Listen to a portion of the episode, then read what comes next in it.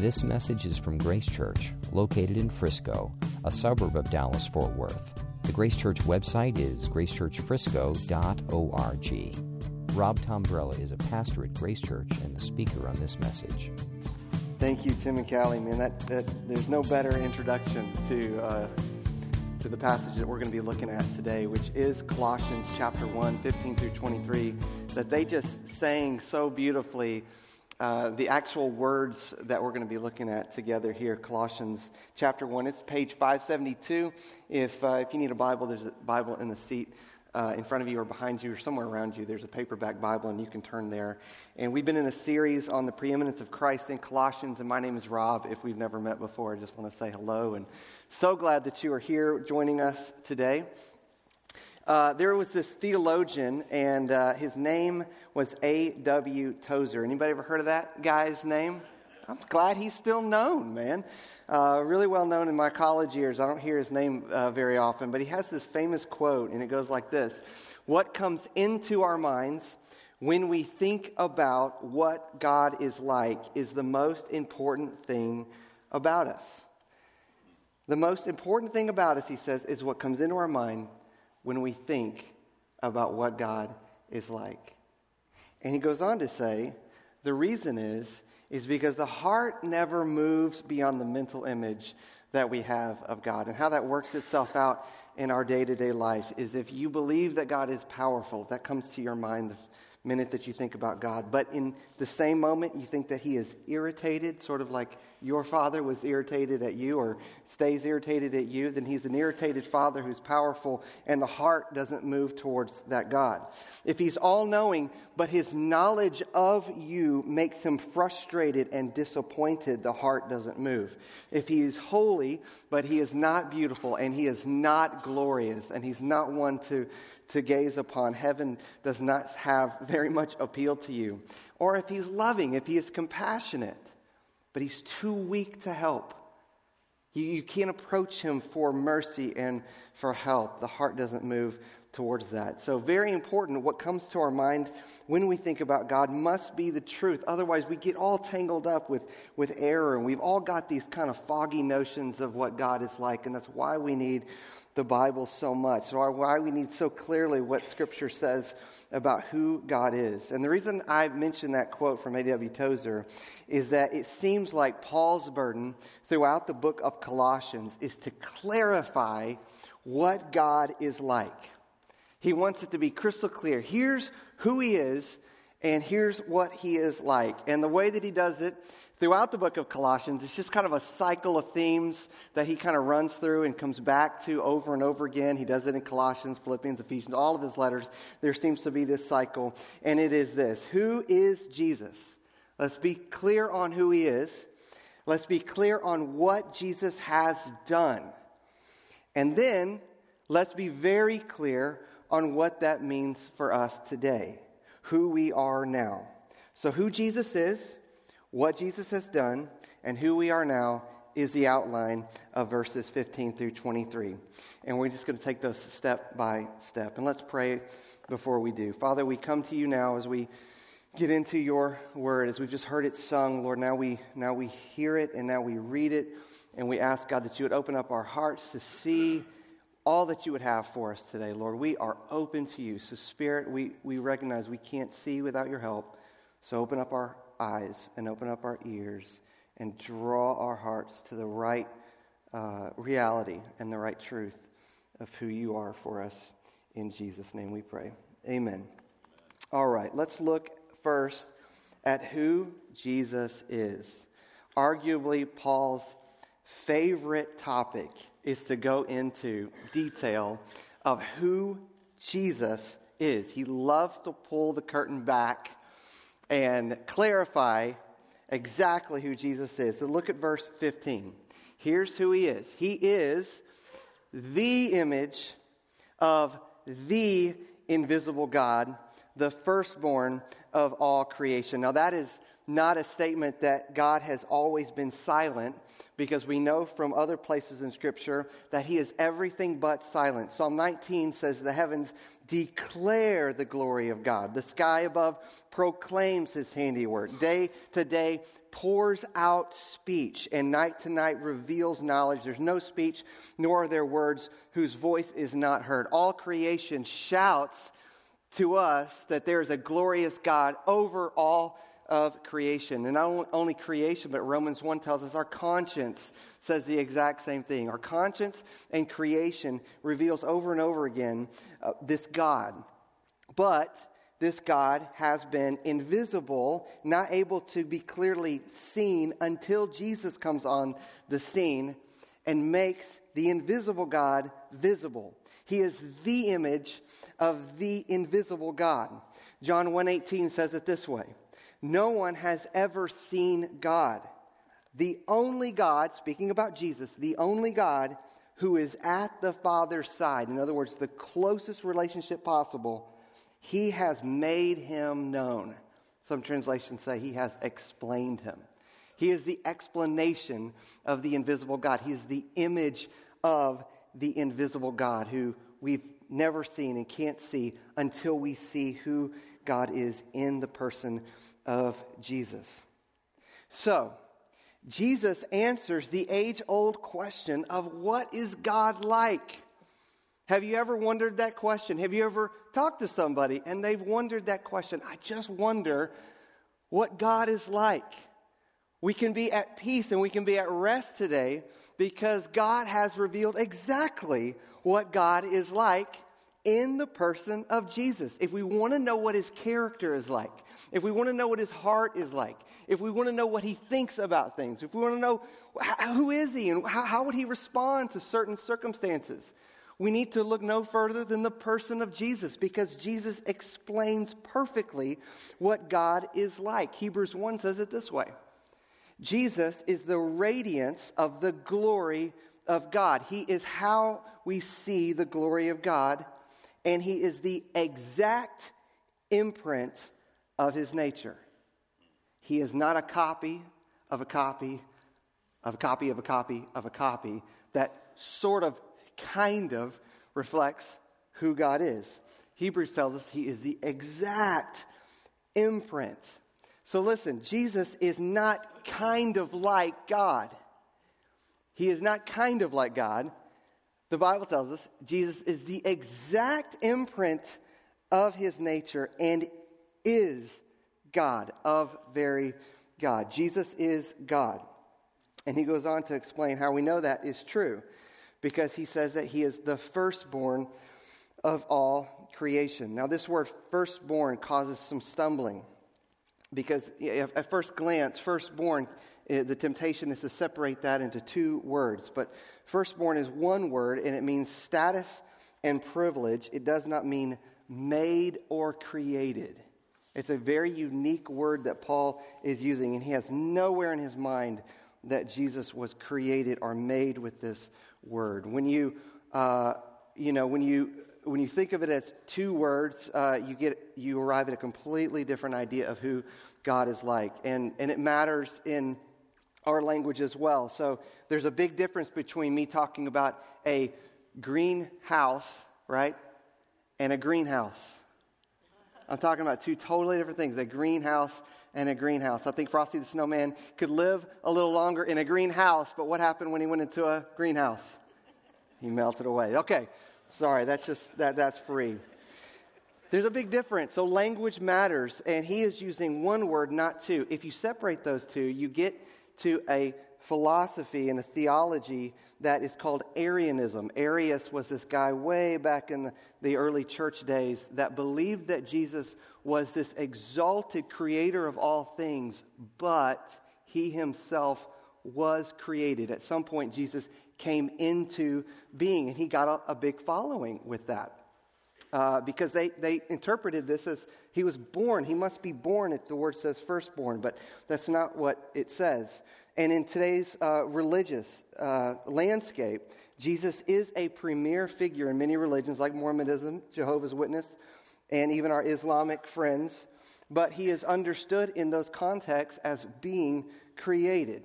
And in all those systems of religion, you can have a varying degree of Jesus' exaltation, but still retain that he is created. At some point, he came into being. And if you believe that, then he's not eternal and he's not fully God. You've got a higher being over who Jesus is. And that is not what Paul is saying here. Jesus is fully and equally God at all times, God of very God, and firstborn is a statement of his royal place in, in, uh, in the Godhead, the eternal Godhead. And so look at verse 16. For, we know this is true because for by him all things were created. This is a statement of his deity. For by him all things were created in heaven and on earth, visible and invisible, whether thrones or dominions or rulers or authorities, all things were created through him and for him. So if you take verse 16 and just, just look at it as a whole, you're going to see that Jesus is the source and the means of all creation. He says it two different ways. For by him all things were created, and finishes out that thought all things were created through him. By Jesus, all things are created. Through Jesus, all things are created. Paul is answering the question who created everything?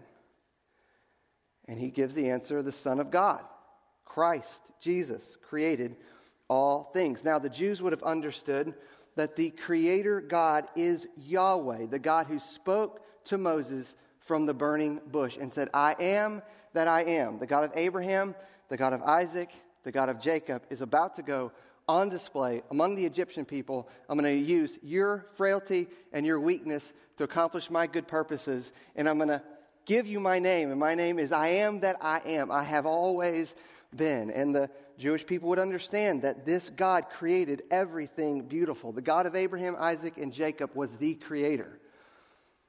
And then Jesus comes on the scene, and to a religious crowd, he tells the Pharisees, Before Abraham was, maybe you remember the scene, he says, I am. So make no mistake about it.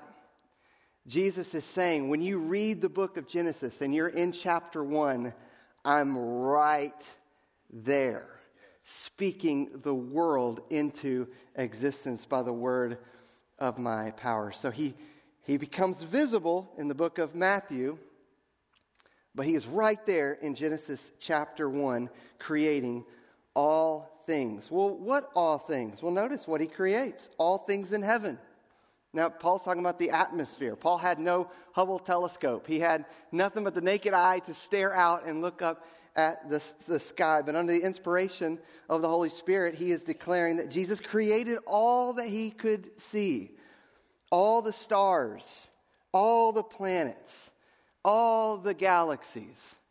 My favorite place uh, to be at the Perot Museum is in that bubble. I don't know if you've ever been to the, you know, the bubble, this little space bubble. You just kind of step in there and you just look out at all the stars and all the galaxies, and just science just pummels you with all the information of what's out there, and it's just breathtaking. I absolutely love it. Well, he's saying Jesus is the creator. He created the stars personally and all the galaxies.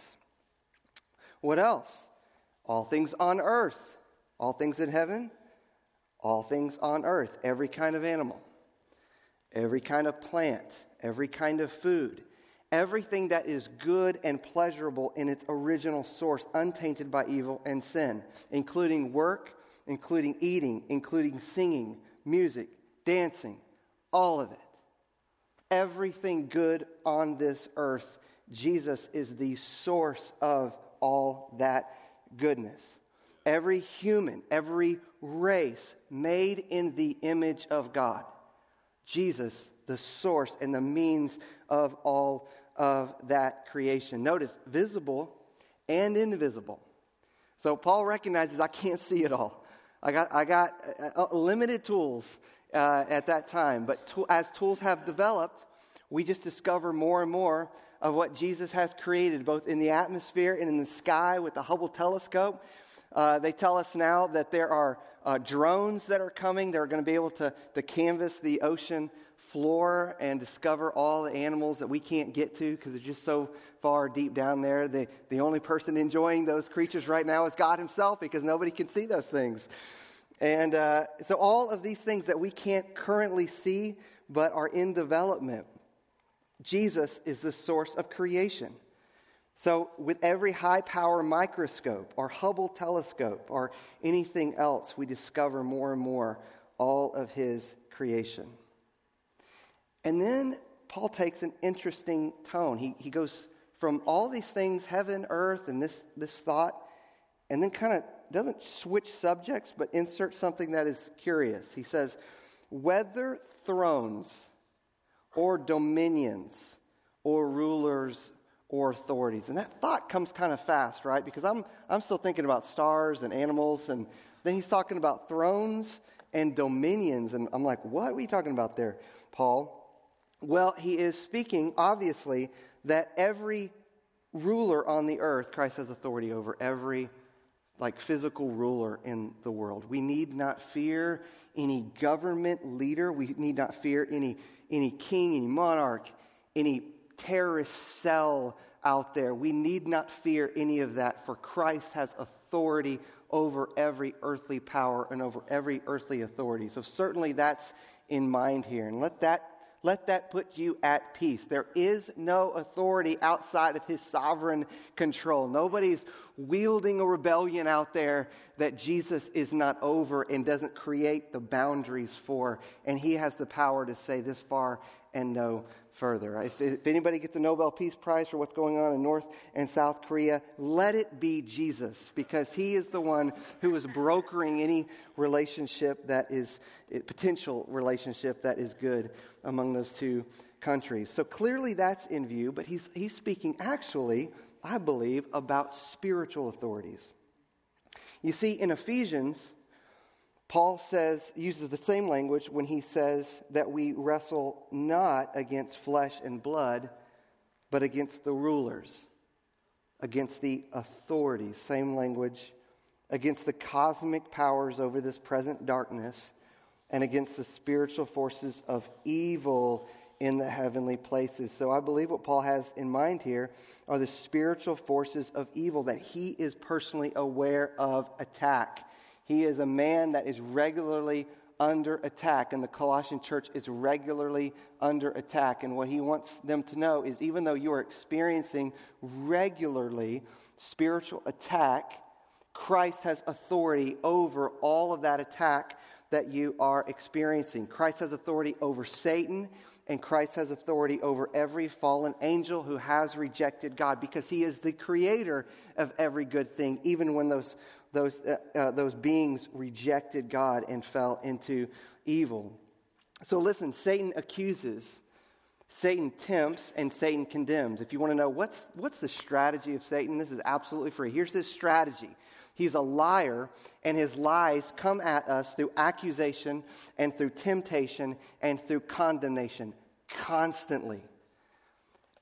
All the time more than we are aware. We are being accused, we are being tempted, and we are being con- condemned by the spiritual forces of darkness. Now that doesn't that shouldn't make us afraid, but we should be aware and we should raise up our hands all of us and say, "You know what I need today is I need the encouragement of the gospel and I need the encouragement of the believers uh, in, in the church because you know what? I'm I'm regularly tempted."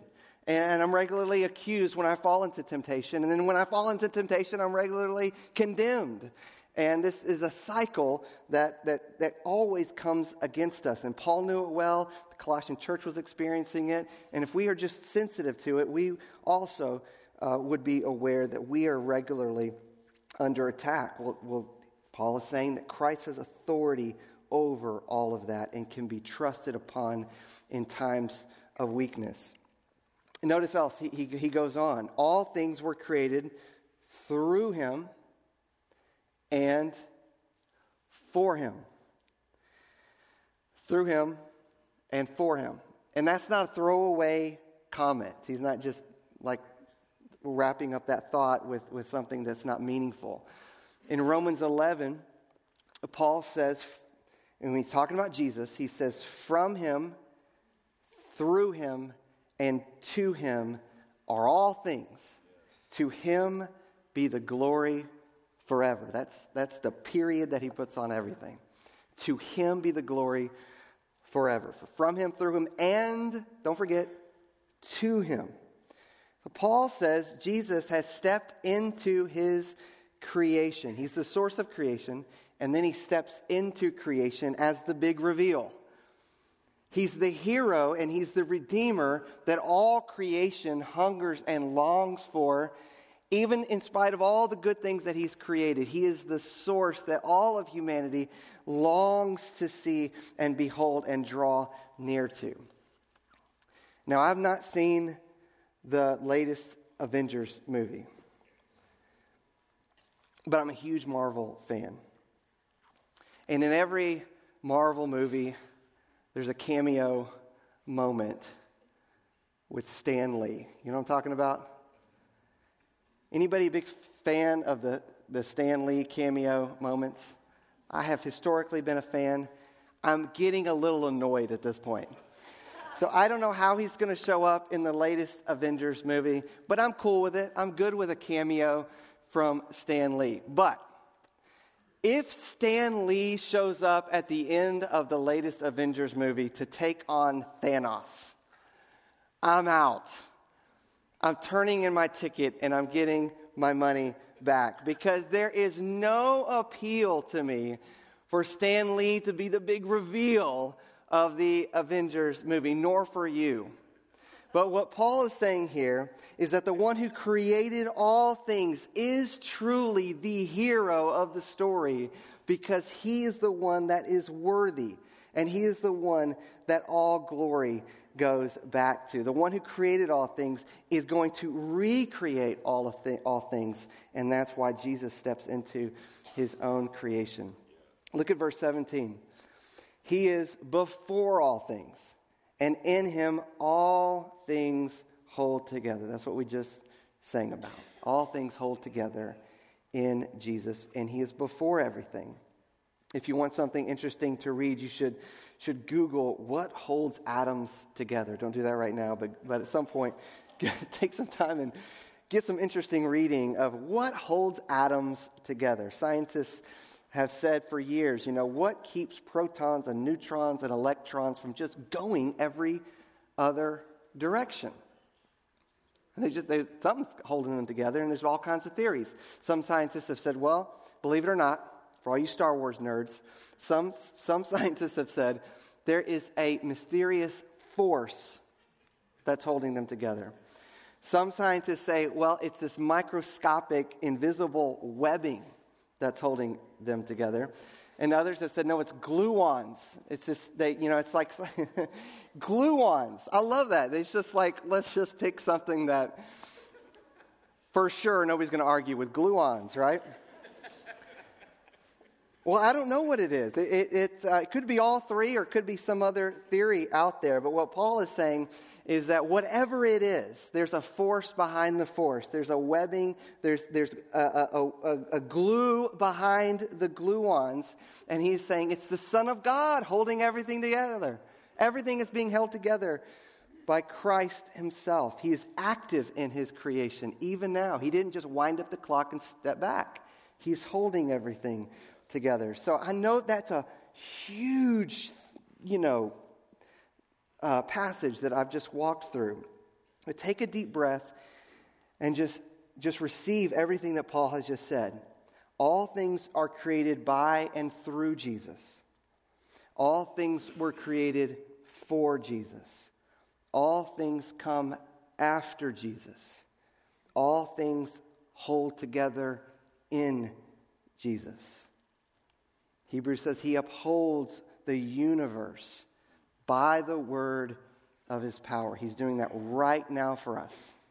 Right now. Everything in your life right now.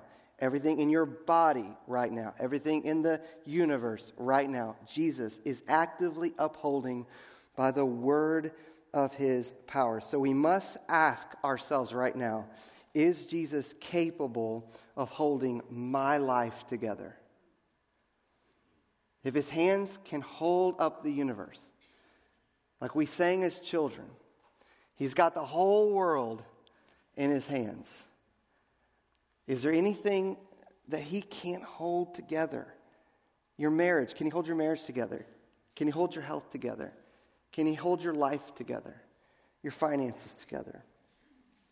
Well, if you're curious, it, would he hold my life together? It, it, can I trust him everything in my life? Well, notice verse 18. We're going to get to what has Jesus done in verse 18. Well, he, he gives us very clearly what he has done. Verse 18 says, And he is the head of the body, the church. Paul says, So now when we think about who Jesus is, we must think about him as connected to people, specifically his body, the church. So we can't think of Christ as independent from people because he is a head of a body called the church. Christ has once and for all committed himself to people, all kinds of people who have trusted him by faith. And of those people, he is the beginning. He's the firstborn from the dead. There's that word again, firstborn, a, a title of king, a, a title of his reigning rule. He's the beginning point for all of those people who've trusted him, this, this beginning point of a new creation. So, not born out of death, that would be separating firstborn, but the firstborn the one who has triumphed over death. So he's resurrected out of death. He's not born out of death. He has triumphed over death before all of us triumph over death. And he is the spark of a new creation and of a new beginning for all those who come after Jesus by faith. Everybody who follows his lead lives and walks and moves in the triumph of his resurrection. This is a new creation and this new story, Jesus enters into this broken story and recreates it from the inside out.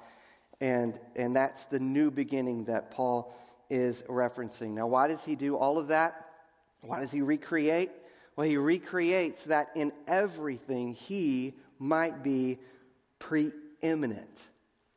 That means that means half first place, but actually means more than just half first place. It doesn't mean just, you know, like number one, and then let's hurry up and get to number two, three, four, and five.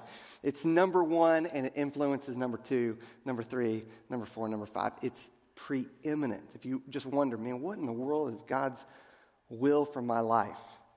It's that Christ would be preeminent. Everything seems to make sense after Christ is preeminent. He's first place in our life. So he, he is uh, desiring among us to be preeminent. Verse 19 says, For in him all the fullness of God was pleased to dwell, and through him to reconcile to himself all things, whether on, our, on earth or in heaven, making peace by the blood of his cross. So note the logic of what Paul is saying here. He says very clearly, all the fullness of God was pleased to dwell in Jesus. Not half the fullness, but all the fullness. So he's saying Jesus is fully God. And through Jesus, all things have been reconciled because the blood of his cross has made peace. Follow what he's saying. The blood of his cross has made peace and reconciled all things to God the cross accomplished something specific in our relationship to God. Namely, peace has been made, peace has been accomplished, reconciliation has been accomplished. Something specific has taken place before you and I were born. He's made peace.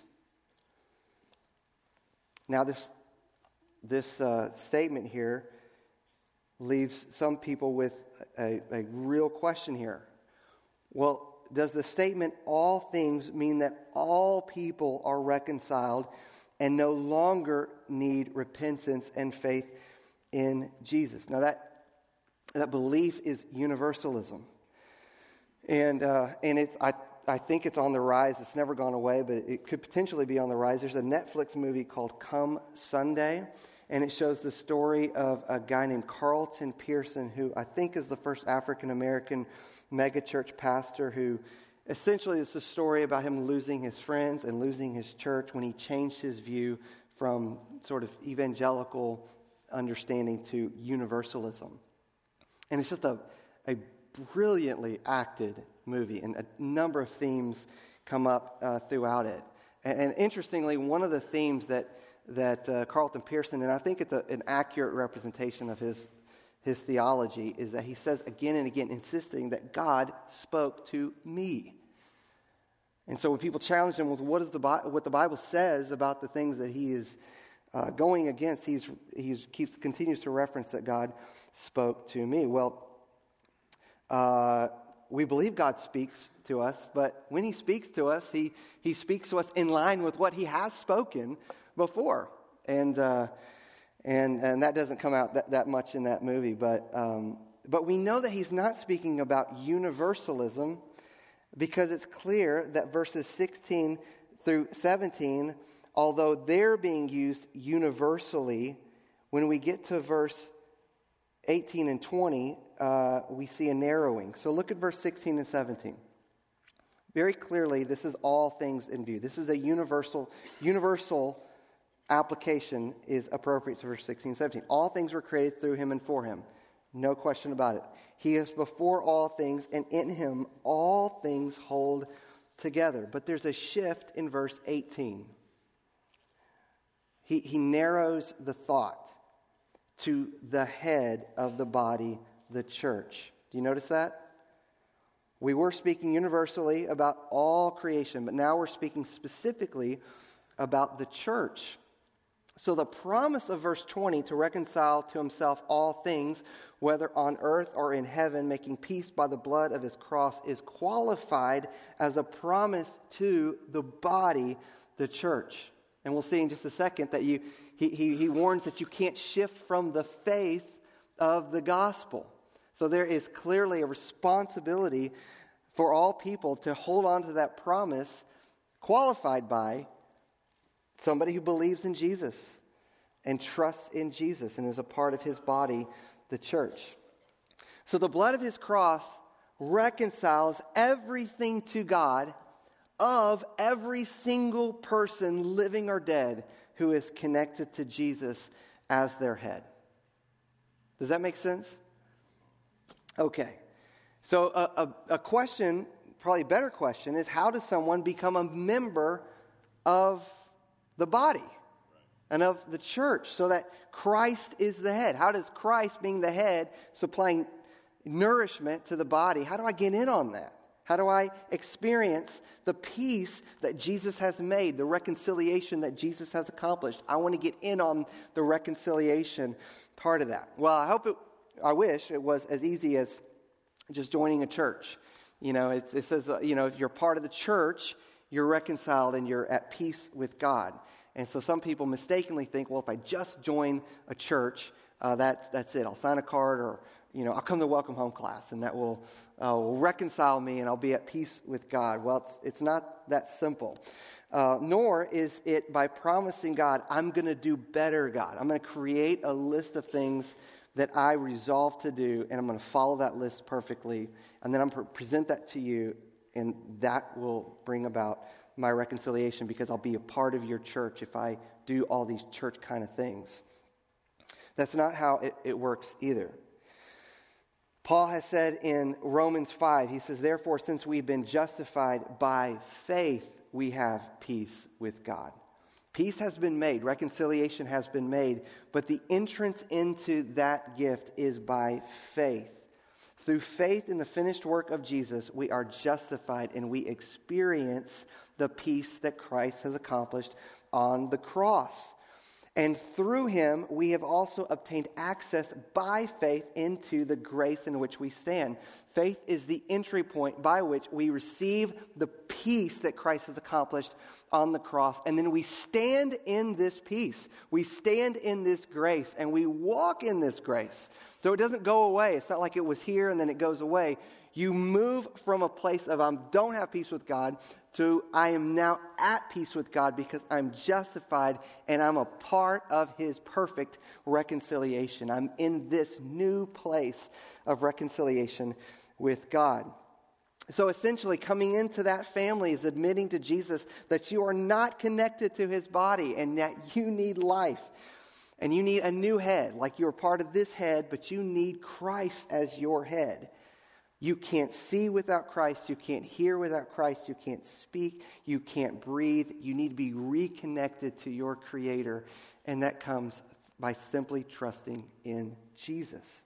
Coming to Him and saying, I need your life.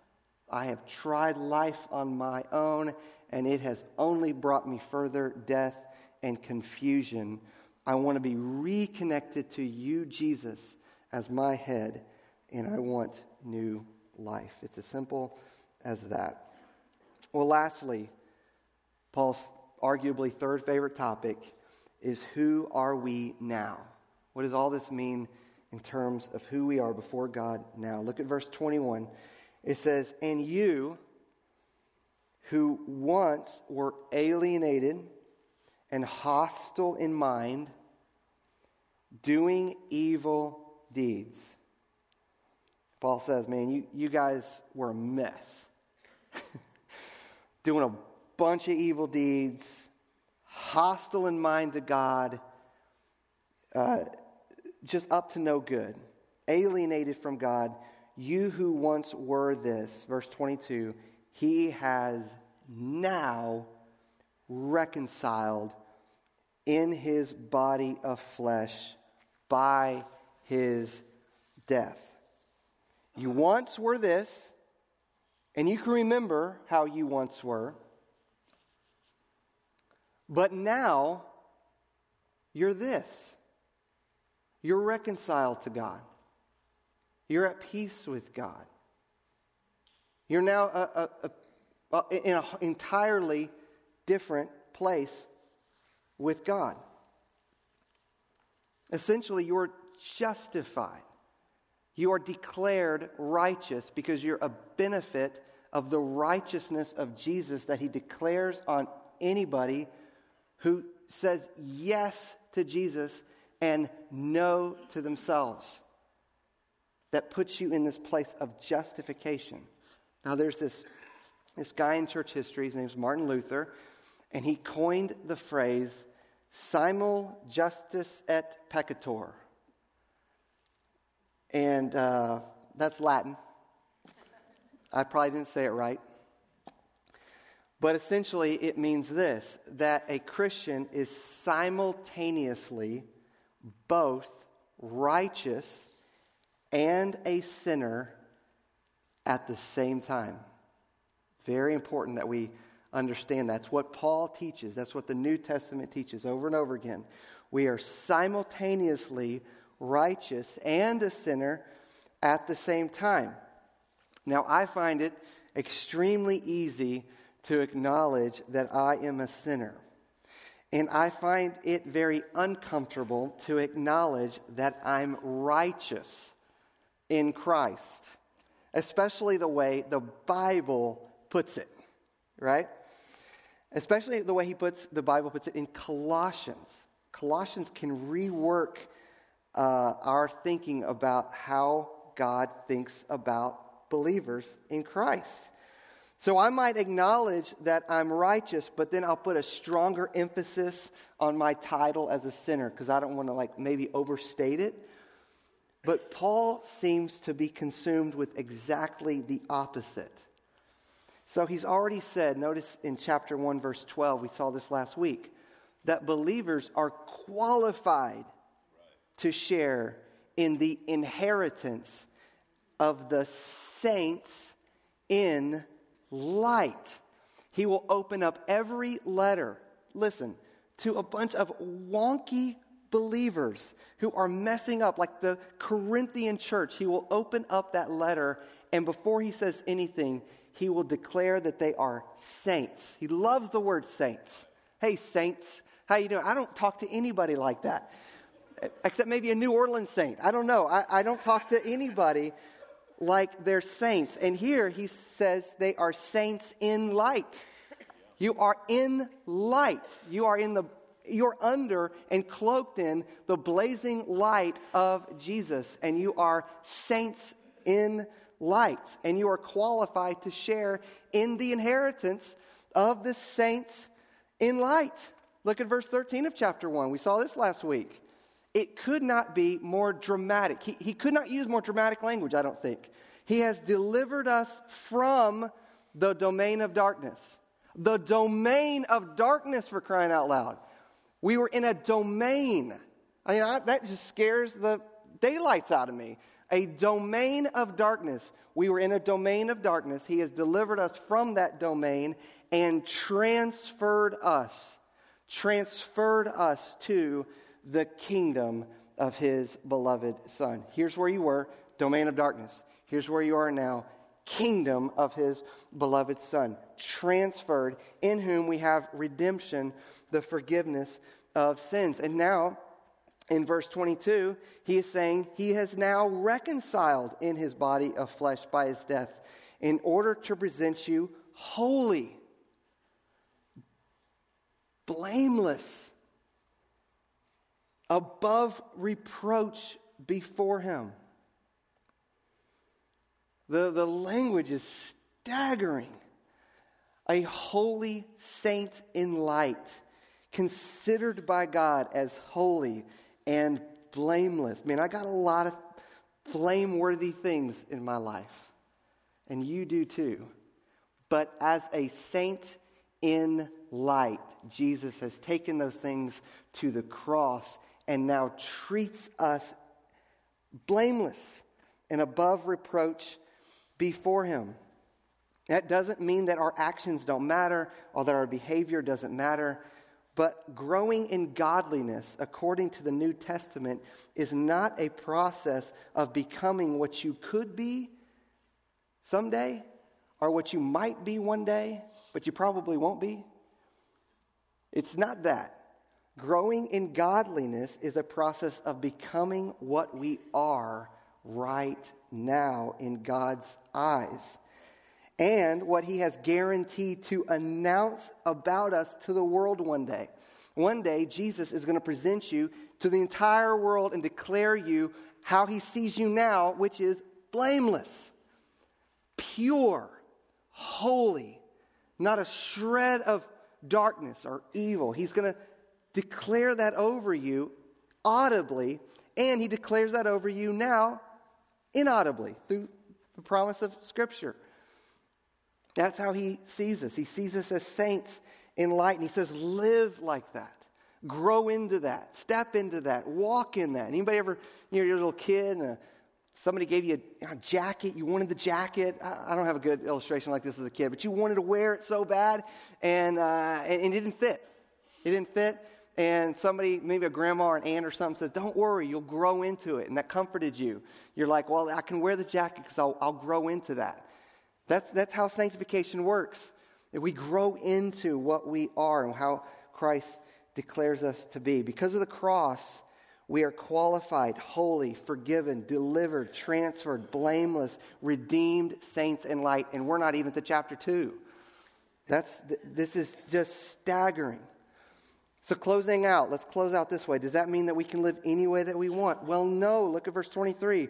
If indeed you continue in the faith, stable and steadfast, not shifting from the hope of the gospel that you heard, which has been proclaimed in all creation under heaven, of which I, Paul, became a minister. So, there is a responsibility. God has done everything in and through the cross. And yet, there's this responsibility. You have to continue on in the faith. You have to truly believe in Jesus and walk with Jesus. It's not just like, I, I had a prayer of faith way back then, but I live any way that I want. No, I have a relationship with Christ as my head. I receive regular nourishment from Christ as my head because I'm a part of his body by faith. I'm in a, a grace by faith, but I continue on in, in Christ. And this word if is not a statement of doubt. Very important. I know it's crazy, but in Greek, that word if uh, is translated if or since. I know that's not how your bills work in your house, but in, in Greek, it's it's a statement of confidence. Doubt is not in view. Since indeed you continue in the faith, it could also be read. So it matters. Our behavior does matter, and we need to we need to learn what pleases the Lord, but we need to do that understanding that in Christ we are pleasing to the Lord, and it makes a huge, huge difference. We're going to stand and, and close with, with prayer. Paul says in Philippians 1 6, I'm sure of this. He who began a good work in you will bring it to completion at the day of Jesus Christ. Jesus said, You are the light of the world. A city set on a hill cannot be hidden, nor do people light a lamp and put it under a basket, but on a stand, and it gives light to all the house. Uh, let's, let's pray together. You've been listening to a message from Grace Church. For more information, visit our website or write us at podcast at gracechurchfrisco.org.